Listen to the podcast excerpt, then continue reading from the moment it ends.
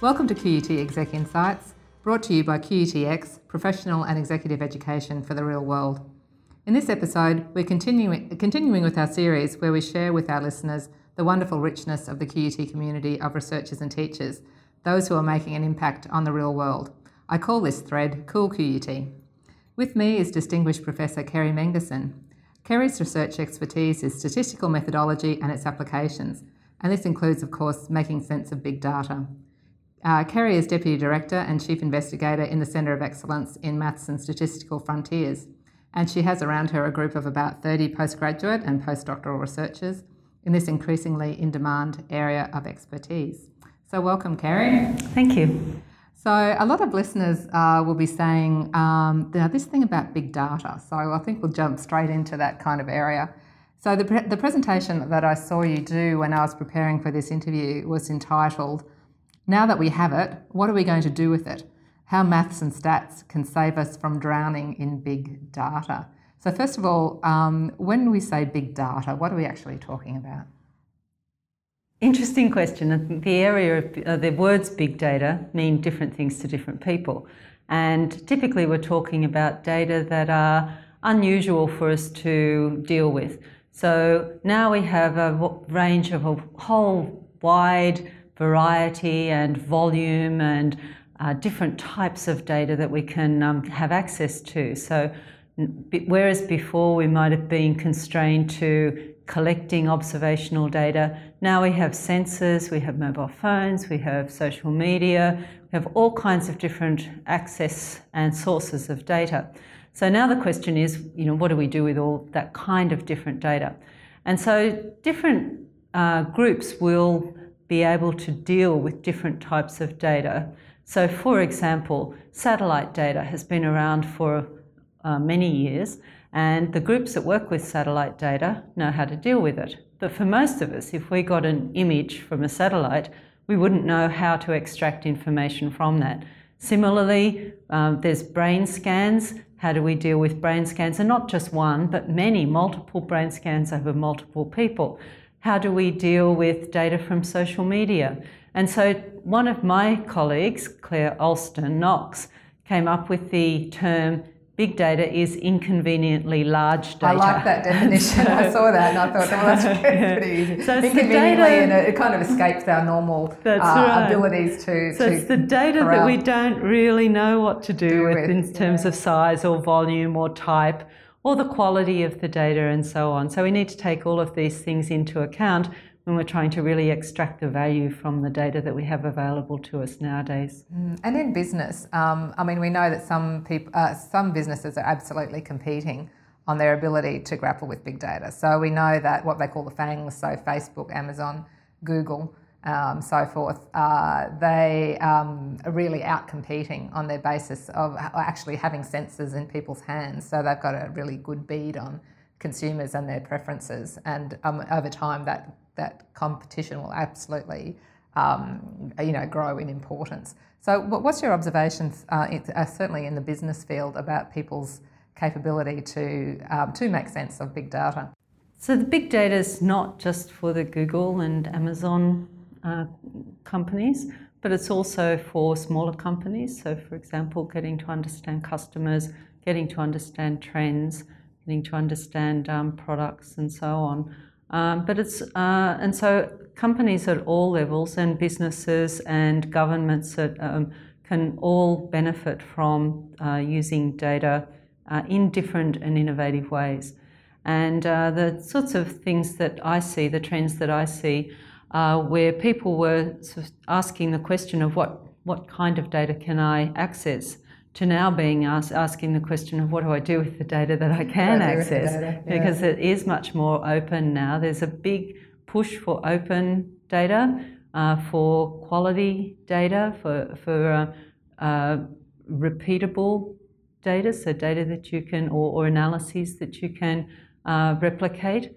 And uh, so that brings us to the question of trust in the data. Mm-hmm. So people are now asking, how trustworthy are my data?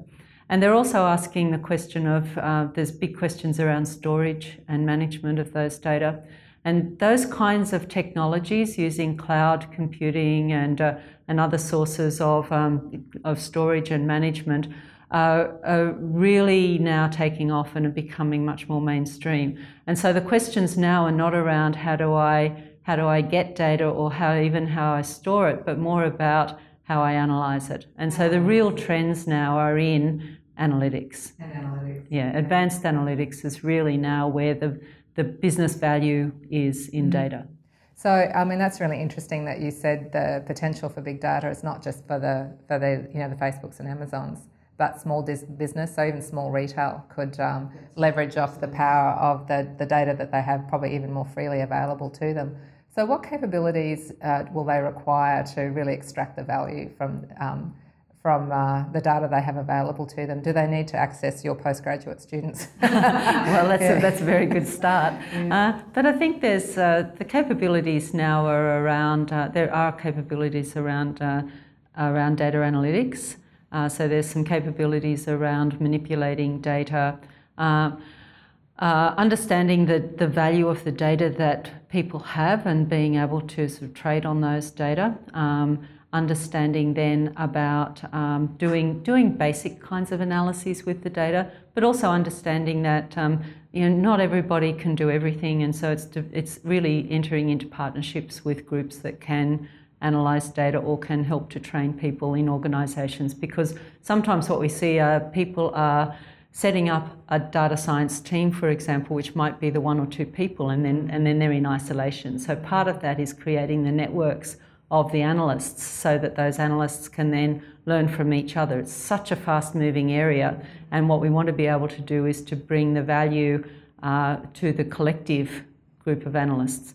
And so part of what we're doing is not just training our high end analysts, but also then providing more general training about analytics and also about smart thinking too, so that even if you're not the person doing the analysis, you might at least um, have a good understanding of the kinds of questions you could ask of the data and what you might reasonably ask of the results. So not you don't just need to accept results on face value, but you know you have a good sense of how do I critically uh, re- review the kinds of results that I'm seeing from the analyses. Mm. So those kinds of high level um, uh, review uh, or critical review uh, methods um, and skills, and then also, of course, for the, the technical people, the analysts themselves, about having access to uh, support and training for skill development. Yeah, so the right kinds of questions and the, and the way to approach data. So all that richness of statistical thinking.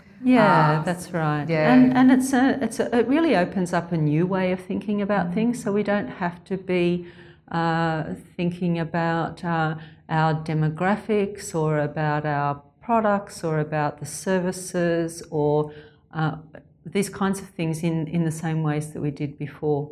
So, for example, um, the Bureau of Statistics now uh, and official statistics around the world are being really proactive in understanding how they might use different sources of data to uh, compile the sorts of statistics that they would generally publish. So, for example, statistics on poverty or statistics on crops, uh, agriculture farmers suck at filling out surveys, and so and so how do we uh, how do we get at that information? Well, we could use remote sensing, so satellite data coming back to that.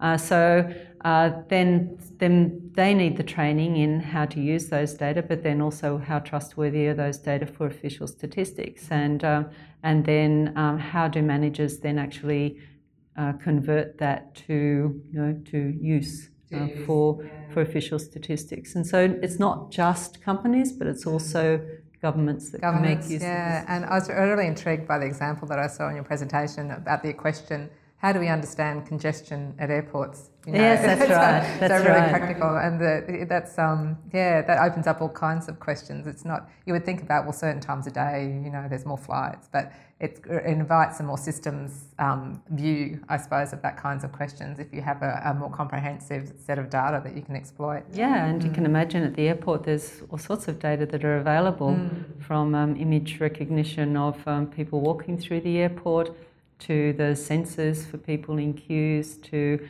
um, all the bags that are checked through, to flights arriving and the demographics of people arriving. So, lots of information that can be compiled and then used to improve efficiency at the airport. And that's, that's the job of um, big data and it's the job of the analysts like us.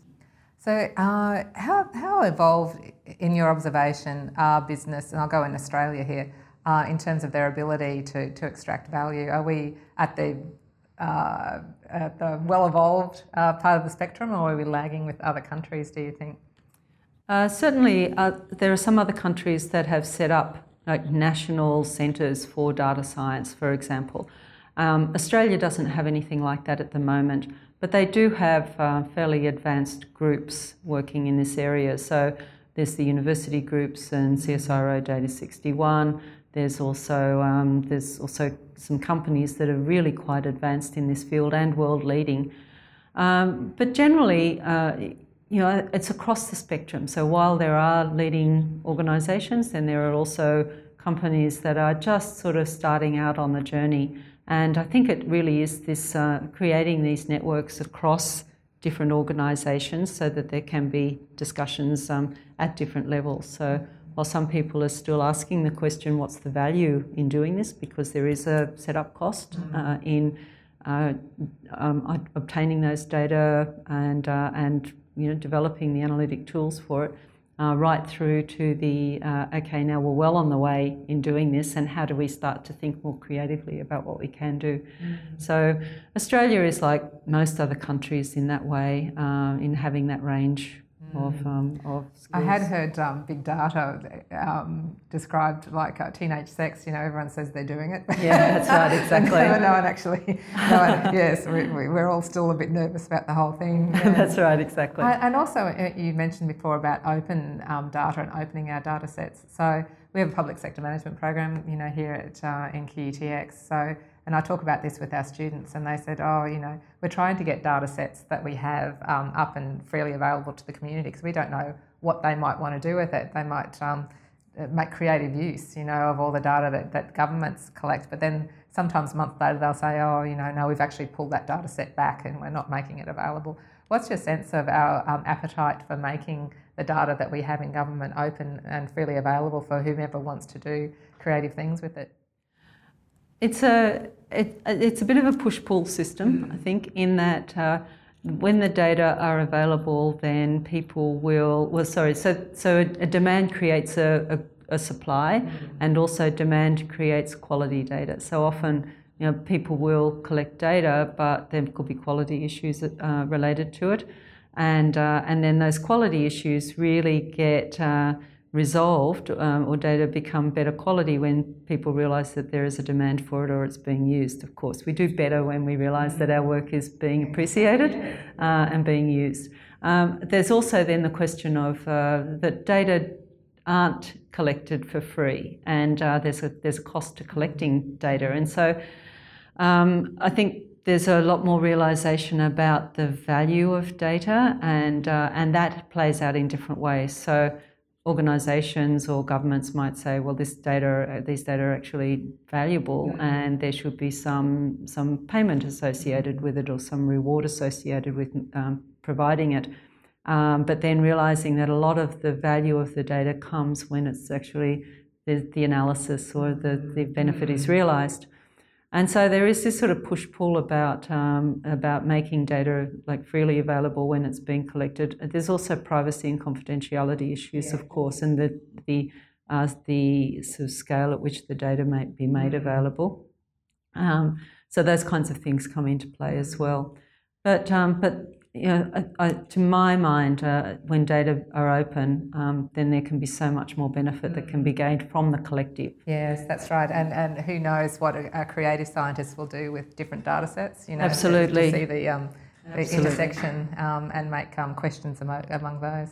So you're doing some uh, research uh, for, uh, very close to home here at the QUT Gardens Point campus, which is uh, with the new Queen's Wharf development. So some of that's the questions right. that you are asking with the benefit of data that you can collect is the impact of that Queen's Wharf development. For those of us who are listening across the world, um, and you are out there, thank you for that. Um, very close to the, uh, the QUT Gardens Point is an inner city campus uh, in the CBD, and on our doorstep will be a multi-billion dollar uh, casino development um, with retail and some open space. And there are a lot of questions to ask about what the impact will be of such a large scale development, which, of course, um, one of many large scale developments happening in Brisbane at the moment. So, what, what kind of questions do you think you'll be able to answer? Um, and how and which and what kinds of data sets will you pull on to do that? This project uh, was commissioned by the state government and now has the uh, backing also and the involvement of STAR, uh, which is involved in building the, the uh, project. The, uh, so it was really um, commendable, I think, of both these organisations to have the vision to develop this long-term monitoring program. So when in another development like this in Brisbane is South Bank, and which was developed 30 years ago. And so that was uh, for Expo. And so at the time when South Bank was developed, there was really no concept of having a long term monitoring of the impact of South Bank, but it's had an enormous impact on, on our city. And so now with this new development, which is going to be of comparable size, then the, uh, then there is now the the uh, motivation to put in place a long term, 30 year uh, monitoring program to identify the, uh, the benefits and impacts of such a, a, development, an urban development. And so we were asked to set up a plan for that long term monitoring program. And so, over the course of a couple of months, really sat down and asked, well, what are the kinds of economic and social um, uh, skills, or not skills, sorry, let me say that again. Yeah. So, uh, what are the the um, the types of economic and social indicators and measures, and what kind of data might we have on those? Uh, so, we came up with a, a wheel, and uh, on that wheel were 22 um, economic and social indicators, and then identified the data sources for those. So, those data sources were from government and also from private industry. So part of it was, for example, from uh, Telstra about mobile phones and uh, people movement, so connectivity around the city. How would such a development improve connectivity? How, what kind of social media is coming uh, is being used, um, and uh, and what signals can we have from that social media about the development? What do we learn about tourist numbers and uh, attraction to the area, uh, what's happening in terms of jobs, in terms of buildings, and that kind of stuff. So, a whole range of different um, impacts. There's impacts of uh, employment, but also impacts of gambling. Mm. And so, a very uh, strong emphasis on looking at the benefits and impacts of gambling. Um, and uh, and looking at uh, having an advisory board uh, that would uh, oversee that uh, the surveys that are un- being undertaken for that, and also the collection of data from Queensland, but also from Victoria and New South mm-hmm. Wales as well, and learning from developments in those states to be able to inform this development as well. So it's the full range of social and economic, um, technological. That's right, yeah, exactly. Political, probably. Yeah, yeah. yeah. Dimensions, yeah, with the richness of all that uh, all that census data and, and, data that we can observe. Exactly. So the full range. Yeah, that'll that'll be an amazing thing uh, to have a longitudinal study uh, yes. to inform. Yeah. yeah. I think it will be very interesting to be able to in the future look back and say, mm. you know, how has it changed our city? Mm. So with your students, Kerry, and you have a, a range of people in the centre um, that you mentor and, and oversee their research.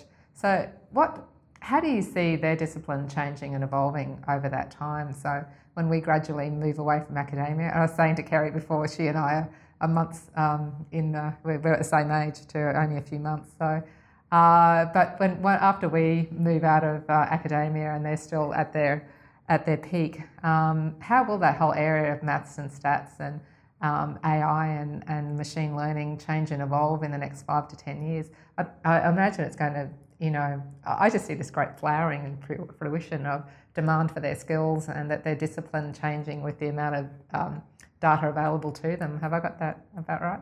Yes. So as we were saying, the the area that's really in demand is the advanced analytics, and that's across the range of math, stats, and machine learning techniques. and bringing together those different disciplines. And um, really, that's what we're trying to do in our group to create the interdisciplinary uh, teams that might be able to solve more complex problems. So, bringing together economists and social scientists and uh, statisticians and machine learners and computer scientists to really ask questions of the, uh, the, the, problem and uh, to really try to drive new solutions and new insights. We have really uh, also then the ability to bring in, and part of the part of the remit of our group is to have uh, um, secondments from government and business to come in and learn techniques and to be able to develop, for example, policies around big data and uh, the rollout of data analytics in government. So, mm-hmm. coming in, being able to be exposed to the different uh, new ideas and ways of thinking and new techniques, and then taking those back into industry and government. And that kind of uh, porous boundary between universities and governments, I think, and, and organisations will be really important in the future. This is such a fast moving area, there's so much to do. And uh, there's uh, a lot that we can learn from each other, so that's going to be really important. So no one will let you retire, I don't think. you well, have, to, have, to, stay with us for the, a while. The other, I think, really interesting thing is that there's so much online now that can be done. So I have students who really come in and say, I don't need you to teach me anymore. And this is from our undergrads as well. Uh, so and, and postgrads. So they'll say, I don't need you to teach me. I just need you to point me in the right direction, direction. because there's mm. so much out there on the web, and I know that I, w- I need to learn mm. skills. I don't know what it is that I should learn, and I don't know what the best things, best way to learn, like the best tools or the best uh, sites are for learning that. So send me a program, send side. me send mm. me on my way, and I'll just work my How way to that? do it. Oh, and it's amazing. It's great yeah, to see. Those are the gratifying moments. Yeah, absolutely. Totally. So talk about transdisciplinary. Um, so Kerry finished her presentation that I saw uh, bringing in some aesthetics, uh, which was poetry. And I just thought this um, brought me closer to understanding the power and the beauty um, of math. So I'll end with Kerry sharing that with us. Yeah, so this is a poem by John Gillespie Magee, uh, who uh, it's called High Flight, and just the first and last part of it is really beautiful, I think. So it says, Oh, I have slipped the surly bonds of earth and danced the skies on laughter silver wings. Sunward I've climbed and joined the tumbling mirth of sun splits clouds and done a hundred things you have not dreamed of. And while with silent lifting mind I've trod the high untrespassed sanctity of space, put out my hand and touched the face of God. And on that note, distinguished Professor Kerry Mengersen, thank you for joining us for our 21st episode of QUT Exec Insights. Thank you. Thanks for joining us for this episode of QUT Exec Insights, brought to you by QUTX Executive Education for the Real World. You can comment on the podcast or make suggestions for future guests at execinsights at qut.edu.au. We would love to hear from you. If you would like more information about professional development for yourself or your team, please search QUTX, that's QUTEX, and you will find our full range of programs. I'm your host, Kate Joyner, with sound recording and editing by Lance Scaife Elliott. See you next time.